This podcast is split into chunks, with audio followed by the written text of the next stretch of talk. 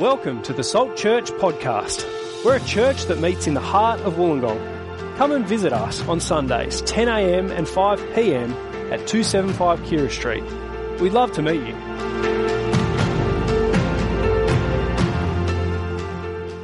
Let's pray as we uh, come to this passage from Jesus. Let's pray. Gracious Heavenly Father, thank you that you are a God who speaks to us uh, from your word.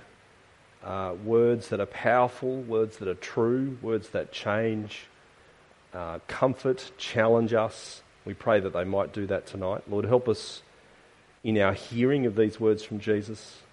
Uh, help me in speaking these words from Jesus that I might be faithful. And we pray it all might be pleasing to you for Jesus' sake. Amen. Well, here's a, here's a question for you. Uh, what do you want to be found doing when Jesus returns? Think about that moment. Uh, when Jesus returns, whether that's tonight or in five years' time or in a couple of decades' time, what do you want Jesus to find you doing at that point? I reckon um, these kind of questions are really helpful because they, they get us to think about do I really believe that Jesus is going to return? And what difference does that make to my life tonight? Tomorrow morning as I head off to work or uni? Here's another question for you. How would you finish this, this sentence? Because I expect Jesus to return, I am what? How would you finish that sentence? Uh, this is a massive topic, isn't it? As we think about Jesus' return, this has huge implications for us in the way we live. Uh, it's got massive relevance for us as disciples of Jesus, or whether we're still thinking about becoming a disciple. So, stick with me now as we head to chapter 24, Matthew 24, verse 36. Have it open in front of you. So, if you've got a Bible there, have it open. Look, look on with someone, look on your phone app. Um, let's go Matthew 24, verse 36. And what's, what's the context? Well, if you were with us last week, uh, you remember this, we're in the second half of the chapter. We're in the second half of Jesus' answer to a question at the beginning of the chapter. Do you remember what that question was? Jesus uh, gets asked the question from his disciples You say the temple will be destroyed. Tell us, when will this happen? And then they add a few more questions. What will be the sign of your coming and of the end of the age? In other words, surely the temple coming down means the end of it all. Tell us when the end will actually come. What will be the signs towards it? When will it come? And last week we, we saw in the first half of the chapter there, there will be signs, Jesus says, of the end. Do you remember what they are? It's wars, rumours of wars, uh, famine, when you see that, when you see Christians persecuted, when you see the love of some disciples of Jesus grow cold, finally, when you see the death of Jesus, then you know that the end is right upon you. That's the beginning of the end. We saw that last week. We're in the last days. And of course, the context of this chapter is when you see the temple destroyed, that happened in AD 70, then we're in the last days, we're in the, we're in the end. So we come now to verse 36, and Jesus is really getting on to that, answering that question when will that final end come? What's the, what's the program for that end? When will that date be? And notice in verse 36, the answer is actually really, really simple. Uh, last week, the, the, passage was incredibly complicated. Tonight, I don't think is complicated, but it's, it's weighty. And the answer in verse 36, look with me, is But about that day or hour, no one knows, not even the angels in heaven nor the Son, but only the Father. Uh, don't, don't try and work it out, he says. The Father has that date worked out. It's not for you to know. There's Jesus' answer. Very simple. Now, you probably realise and notice that over the centuries, that hasn't stopped Christians trying to work it out. Uh, if you Google this, you'll see a massive list of predicted dates when Jesus will return. Uh, in fact, if you look through that list, you'll see that is a list full of heretics, but also some faithful Christians, people that we esteem through history, who've somehow tried to work out when Jesus will return, when Jesus has actually made it really clear you won't be able to know. No one knows, he says, only the Father. It might be the, the, tonight, it might be in 10 years' time, it might be in 500 years' time. It's not for you to know. But what Jesus is going to go on to say is when I come, when the Son of Man comes, he will come to judge the world. It'll be so much, so, so different to Jesus' first coming. He's going to come and cast out those who don't know him and welcome in those who are his friends. And so, the rest of the chapter into these parables, it's Jesus saying, Can you see how wonderful it would be to be part of this? Can you see how awful it will be to miss out on this? And so Jesus just keeps emphasizing, repeating, repeating, story after story, parable after parable. How awesome is this going to be? Make sure you're part of it. How awful would it be if you miss out on this? See, you, you just got to get the gravity of it. Some on that day will be called home to their heavenly home forever. How good would that be? And some will be cast out to darkness for eternity. Uh, some God will say, You've lived as if I was never there, and now I'm giving you what you want. There, there's some beautiful descriptions in, in these, in these uh, end of chapter 24, beginning of chapter 25, of that wonderful day for some. So look with me in verse 46. Uh, uh, it'll be a good day for faithful servants, they'll be welcomed. Uh, over in chapter 25, verse 10, the wedding banquet will, will be opened up. Uh, that, what does a wedding banquet speak of? Celebration, rejoicing, partying with the Son of Man. But there's some awful descriptions too of judgment for those who reject Jesus. Verse 51 He will cut him to pieces and assign him a place with the hypocrites, where there'll be weeping and gnashing of teeth. Or there's that awful picture in chapter 25, verse 10, again of the wedding banquet, but the wedding banquet shut. The door shut, and people on the other side of that door. The stakes are massively high for the Son of Man's return, the coming of Jesus. And some people would say, isn't this just Jesus inflicting fear on people? Um, I reckon it's one of the parts of the Bible where Jesus actually does want us to be afraid. This is massive. Eternity's at stake, heaven and hell are at stake. And to get me to think, to, to be fearful, is, is not unloving when there's a danger involved. Yeah? When you warn someone, this is a real danger, and, and that does bring an appropriate fear that is the most loving thing you can do. Uh, of course, fear as a manipulative tool is absolutely dreadful. But Jesus is not doing that. Jesus is saying, This is the danger. Beware. Uh, and as you think about judgment, as you think about these terrible descriptors, just keep thinking about Jesus who went to the cross so that you don't need to go there. That's, that's the love of Jesus. That's what Jesus came to do, isn't it?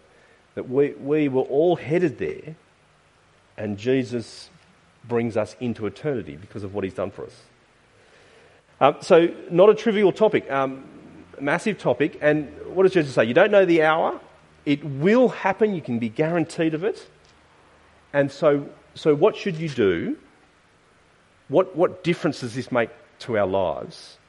Um, that's what the rest of the chapter is about. And, and Jesus, to help us, he just drives home the point with story after story. Do you notice this? Uh, it's one of those ones where you go, Jesus has got something really important to tell us because he just keeps repeating it. Uh, you might probably notice that in, in relationships. When someone just keeps telling you the same thing, it's time to pay attention, isn't it? It's, it's time to listen. And Jesus gives us two illustrations and then he gives us three parables.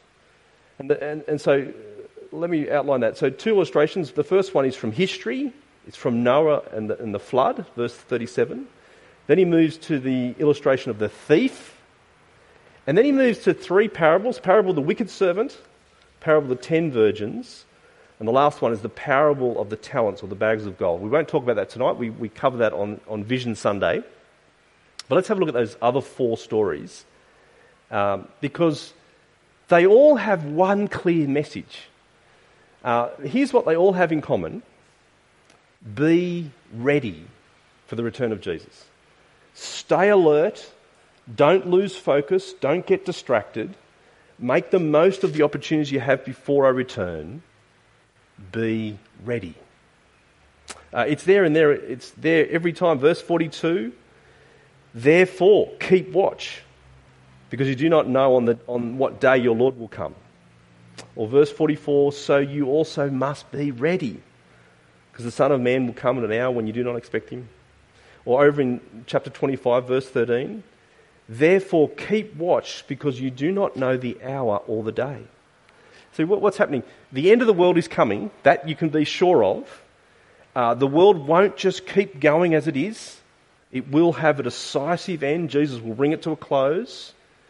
You might not know, you don't know when it will happen, but you do know that it will happen. So keep watch. Be ready, don't be distracted. Keep going right to the end. Because what is Jesus saying? Some will be caught out, some will be on the other side of the door on that last day. Now, I don't know how you process that or respond to that, but often when we hear these things, who are we hearing them from? It kind of sounds like when you hear these things in our culture, it, is that coming from someone crazy? Uh, you know, the, the, the, homeless person who has the sandwich board, the end is nigh, uh, the end of the world's coming. We think they're crackpots, don't we? Um, except, who's speaking to us here? It's actually it's Jesus that warns us, isn't it? Jesus has, has shown himself time and time again not to be the crackpot. He's the one very thoughtful, has authority, uh, uh, teaches truthfully, has great love and compassion. In fact, he, he steps into a world of chaos and he's the most stable person on the planet. He's the one we should be listening to. He's the one who knows the beginning from the end. He knows exactly what's going to happen. And so let's listen to Jesus. Two illustrations and two parables. Let's go. Verse 38 is the first one Noah and the flood. So, verse 38,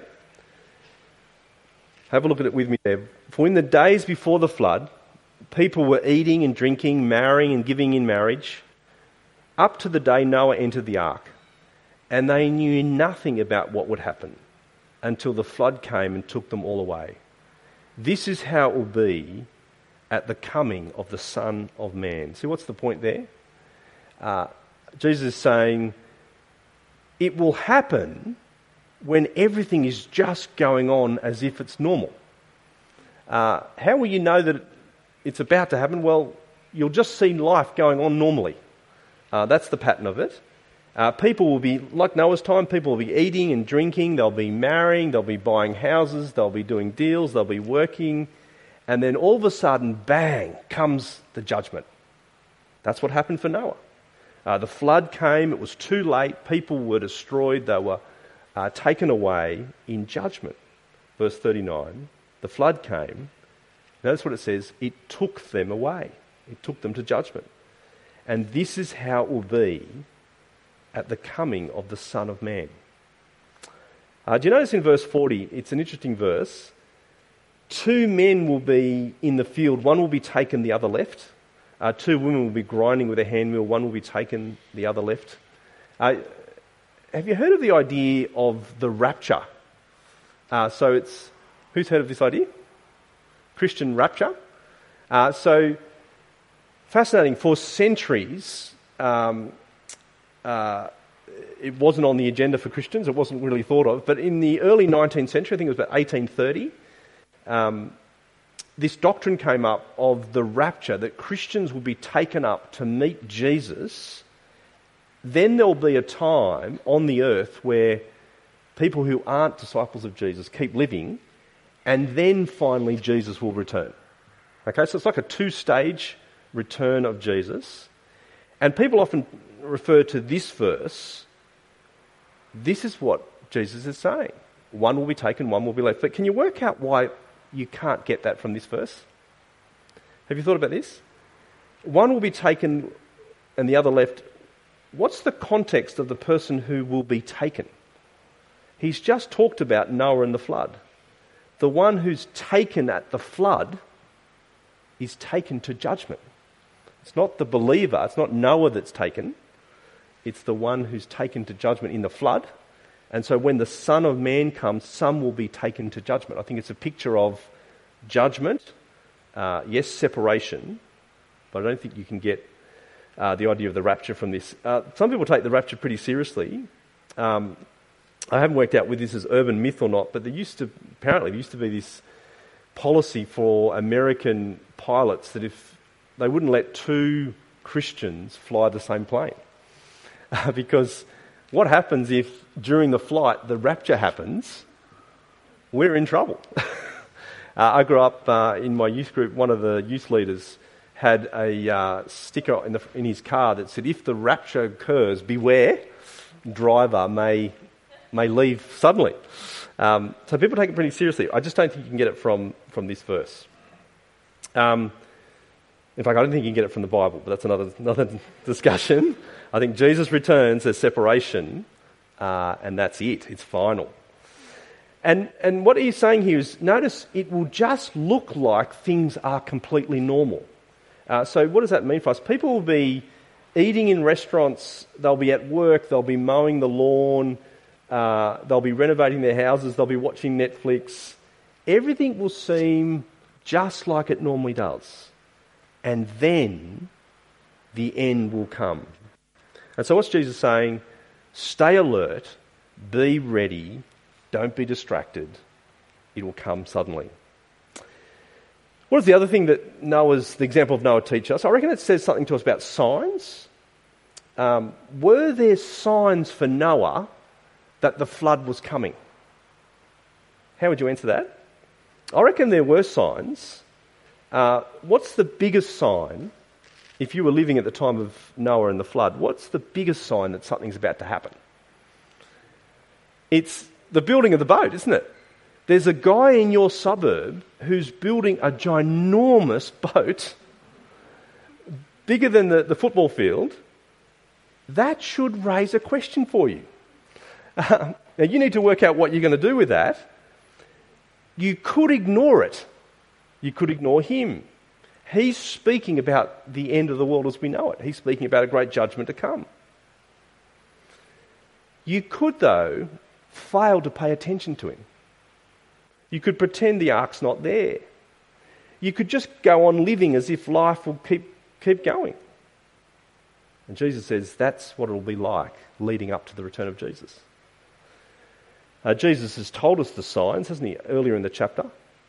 Uh, there'll, be, there'll be wars, there'll be rumours of wars, there'll be poverty across, across the world. What's the biggest sign? The biggest sign is that Jesus will die and rise again. And when you see that big sign, the death of Jesus, the resurrection of Jesus, then you know we're at the beginning of the end. Uh, we saw this last week. That is the beginning of the end, then the, then the destruction of the temple, then the final end will come. And there won't be an overwhelming sign to tell you that the final end is about to come upon you until it's too late. And that was the case for Noah, wasn't it? If you waited, we'll just see how this, we'll just see how this pans out. If you waited until the floodwaters came, they're rising, it's too late. And so, do you see the issue with signs? The signs that God gives us are not so compelling that they force you to believe, do they? You, you need to work out whether they're true. You need to have eyes to see, oh, wow, when you see that and that, we're in the end. But you could ignore those signs. So Jesus' death and resurrection is the sign. And yet you could ignore that. Uh, the temple's been destroyed AD 70. But you could just ignore that as if that's not that significant. Uh, I gave the illustration last week of the building uh, imploding, uh, the world about to come crashing down, Jesus about to bring it to an end. What set that off is the death of Jesus. And what's happening now is God is holding the building for that split second. That split second, a little bit longer, a little bit longer, a little bit longer, in His mercy, so that people might return to Him. He's holding off the judgment. And so, what does that say to us? Don't, don't settle in here. Don't think that we're in, you know, this, this life is it. Don't imagine it'll just keep going on and on and on and on. If you've got eyes to see, this world looks secure, and yet it is crumbling. It is going to come to an end. And it's just like in the time of Noah, it will have that point where it comes to an end. So, what's the signs of the end? Well, there, there are the signs that Jesus spoke about. And what's the other thing you know? Life will just go on as normal. That's what Noah teaches us. But here's another thing that we know about the end. Not knowing the hour that Jesus will return actually raises the stakes massively for us. And Jesus um, gets this across uh, in verse 43. And he talks to us about the thief. But understand this if the owner of the house had known at what time of night the thief was coming, he would have kept watch and would not have let his house be broken into so you also must be ready. It's the nature of security, isn't it? Uh, what, what, why do you invest in security? Why do you lock your car, lock your house? Uh, why do you do that? Because you know, you could say this the thief is coming. I'm preparing. Uh, the day that you don't lock the door is the day that you could get caught out, couldn't you? Uh, Natalie and I got caught out when we were living in Sydney. Uh, lots of hot summer nights where you just want to leave the windows open at night. Um, small bathroom window, you go, no one would crawl through that bathroom window, would they? Uh, I can leave that open. Uh, I'll just leave it open tonight. Surely that'll be okay. Uh, 2 a.m. in the morning, someone is in our house. It's a thief. Um, I'm chasing out a thief. I'm not the hero of this story. I'm incredibly afraid. I'm one room behind him, chasing him out of the house. Um, I was caught off guard. And Jesus says that's the nature of it. One night, bang, there it comes. And you were caught out. You were not prepared, like a thief. And then there's two parables. Let's have a look at these two parables. The first one is the parable of the wicked servant. And it's that idea that we are the servants, uh, Jesus is the master. What has Jesus done? He's left us in charge of the household. He's actually, look at verse 45, he's left us in charge of the servants in the household to give them their food at the proper time. There's this idea, uh, the nuance here, I think, is Jesus, Jesus saying, I've left you with things to do, people to care for. What are you going to do with that? uh, before I return. Uh, and then what happens? The wicked servant says, Oh, Jesus, he'll be gone for ages. Uh, in fact, it, it's so long, I think I can just put that out of my mind. Uh, maybe there's a question of whether he will return at all. And so, what, is, what does the wicked servant do? Rather than caring for people, he turns to abusive behaviour, doesn't he? He turns to selfishness and comfort. Uh, Jesus won't return. I don't need to ready myself for the master. I can live how I want. And he gets caught out. He's the one who's to be cut to pieces uh, in verse 51. I reckon this also says something else about Jesus delaying. I reckon it says to us one of the things that Jesus delaying does, we're told in 2 Peter 3, it's about the kindness of God uh, so that more people might be saved. But it does test your heart, doesn't it? That the longer Jesus delays, the more you need to persevere and be committed to Jesus right to the end. How committed to Jesus are you when you need to wait for his return? Uh, it actually tests your heart. Uh, are you really living for Jesus? Because for the wicked servant, he just got on with life the way he wanted to do it. Uh, it seems that he was never a lover of Jesus at all. Uh, he got caught out. Well, then there's the last one, the parable of the ten virgins. It's a, it's a funny parable, and it is a parable. Uh, it's a different kind of wedding ceremony than we're used to. I don't, I don't remember seeing ten brides lined up for a bridegroom, waiting for the bridegroom to arrive. We normally wait for the bride to arrive. But the idea is that yeah, there's ten of them, five of them wise, ready, the lamps are, are good to go for a long time. Five have not come prepared, and they get caught out. Uh, think about uh, wedding ceremonies in our culture. Um, you go along to the wedding. Uh, what's the point of the wedding ceremony that you don't want to miss? Would you say, I mean, you don't want to miss the vows, yeah? That would be embarrassing. But it's really the start, isn't it? I mean, you want to be there before the bride gets there, yeah? Isn't that why the bride delays? Why are brides fashionably late? Uh, isn't it subconsciously, I guess, uh, let's make sure everyone's ready, everyone's there, uh, and then I'll come in? I don't know how long you've waited for a bride. I've waited up to 40 minutes for a bride, for a ceremony that I was taking. Um, but what are you going to do when you wait for the bride, whether you're the groom or whether you're just a guest? You just have to stick in there, don't you? You don't know when she's going to come. Just keep patiently waiting. Talk to the person next to you. They put on that music. Everyone's like, oh, is that the car? Um, because what's going to happen if, if you go, oh, she's always late? She's often half an hour late. And so I could duck home and just check on something. And what's going to happen when you duck home you'll miss her.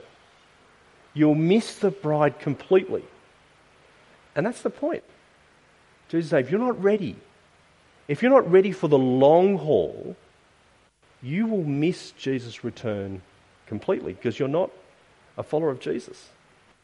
See, in the parable before, the wicked servant overestimated the wait. It'll be a long time. I don't need to worry. This is the opposite danger, isn't it? Um, the, that you haven't prepared that you could be waiting a long time. That the, the, the Christian life, it actually speaks to us about the Christian life, doesn't it? That this is the long game, the marathon, not the sprint. Uh, and that you need to be prepared to follow Jesus year after year after year. Just think about that. If you're, if you're 18 or 19 or 20, it could be decade after decade, it could be 70 years, 80 years of faithfully living for Jesus before he returns or before you go to be with him. And it's true, isn't it? Because it's been 2,000 years. It's already been the long game, hasn't it? It wasn't, even for the disciples, it wasn't just like a week later or a year later. It's been 2,000 years. It might be another 2,000 years. And so, yes, be ready. It could be tonight, but it could be a long time that you need to keep persevering following Jesus.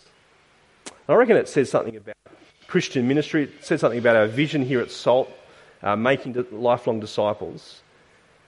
It is completely appropriate to have the urgency that Jesus could return tonight. So have that conversation with the person tonight. Uh, invite that person this Easter. This might be the last Easter that they have. Uh, this might be the last Easter before Jesus returns. You might not even get to Easter uh, if Jesus returns. But at the same time, it could be decades away. And so you actually need to think long term. Um, we're, we're um, just about to launch uh, a third gathering at SALT, and we're planning and preparing for that. Um, someone helpfully said that if Jesus returns before Easter, we don't need to worry about it. and that would save us a lot of trouble, which is fine. But what happens if Jesus doesn't return? We're planning for the long haul.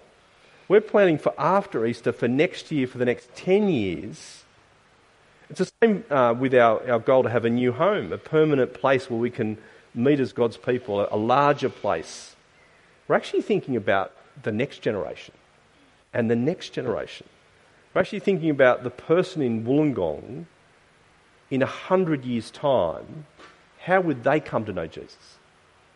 Let's invest now so they, they can. That takes patience, doesn't it? That takes discipline. That takes planning.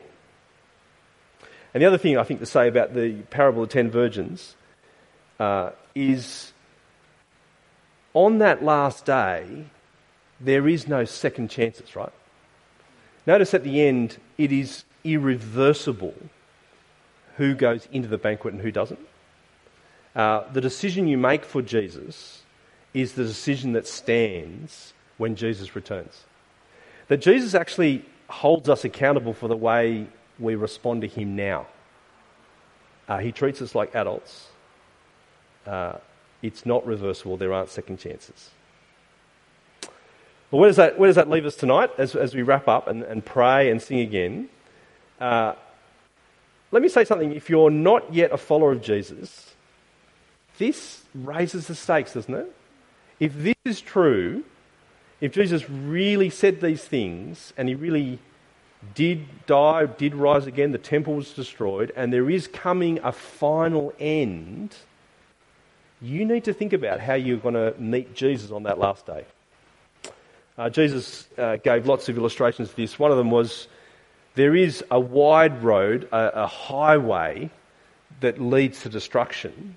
There is a narrow road that leads to eternal life. Uh, and I think what Jesus is saying, don't do what everyone else is doing. Follow me, look for me, trust me, respond to me. Now's the time to sort out your relationship with God. Now's the time to say to Jesus, I want to follow you. I want forgiveness from you. I'm sorry. Thank you for dying for me. Uh, I want to be right with you now, and you can be uh, before that last day. The Bible says now, now is the time. Now is the day of salvation. Uh, and you don't need to earn God's favour, you don't need to be good enough. It's about receiving a gift, a gift from Jesus. It's about trusting Him, starting that journey now. Uh, do talk to us.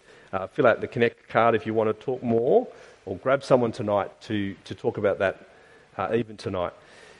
But second one, uh, second thing is if uh, most of us here are disciples of Jesus, and I want to say this passage speaks to us about not being distracted, uh, not being caught off guard when Jesus returns.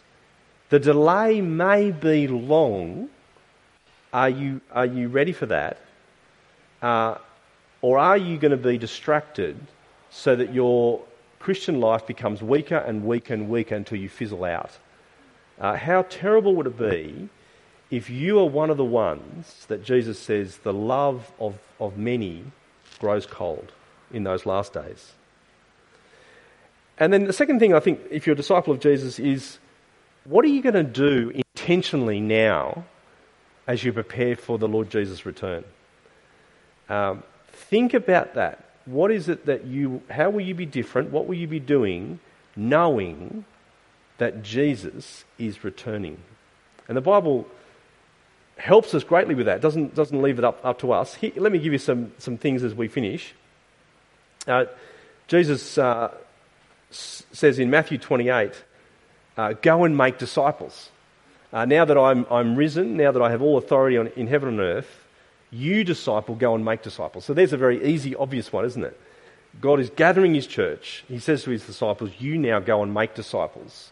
You're part of my work in these last days. Then 2 Peter 3 says, Holiness, that point came with a bang. Holiness, or your maturity as a Christian, your godliness, your righteousness, you being more and more like Jesus, is how you prepare for the last day. Uh, so 2 Peter 3, as you look forward to a new home where righteousness dwells, your, your maturity in Jesus you growing more and more in godliness, more and more in love with God, uh, is important as you live for Him right to the end. James chapter 5 says, Be patient, don't grumble, don't harbour bitterness, stand firm, because the Lord's coming is near. It's almost upon you, so don't grumble against one another, or you will be judged. The judge is standing right at the door. Or 1 Peter 4 uh, the end of all things is near, therefore be alert and sober minded, so you might pray. So you might know how to pray. And last one, Hebrews chapter 10. Let us consider how we may spur one another on towards love and good deeds. Uh, let us not give up meeting together as some are in the habit of doing, but encourage one another, and all the more as you see the day approaching. What becomes important is gathering with God's people, uh, encouraging one another, moving each other, spurring one another on towards love and good deeds. So, can you see the end determines my priorities now? You see that the certainty of Jesus' return actually helps me work out what is important now. It actually helps you work out what, what's worth sacrificing for as you think about the return of Jesus. We're in those last days. Uh, God is holding up the building. Everything has been done. He's holding off so that more people might be saved, so more disciples might be made. Then comes the judgment. Then Jesus will return. Because I know Jesus is returning, I am what? Let's pray.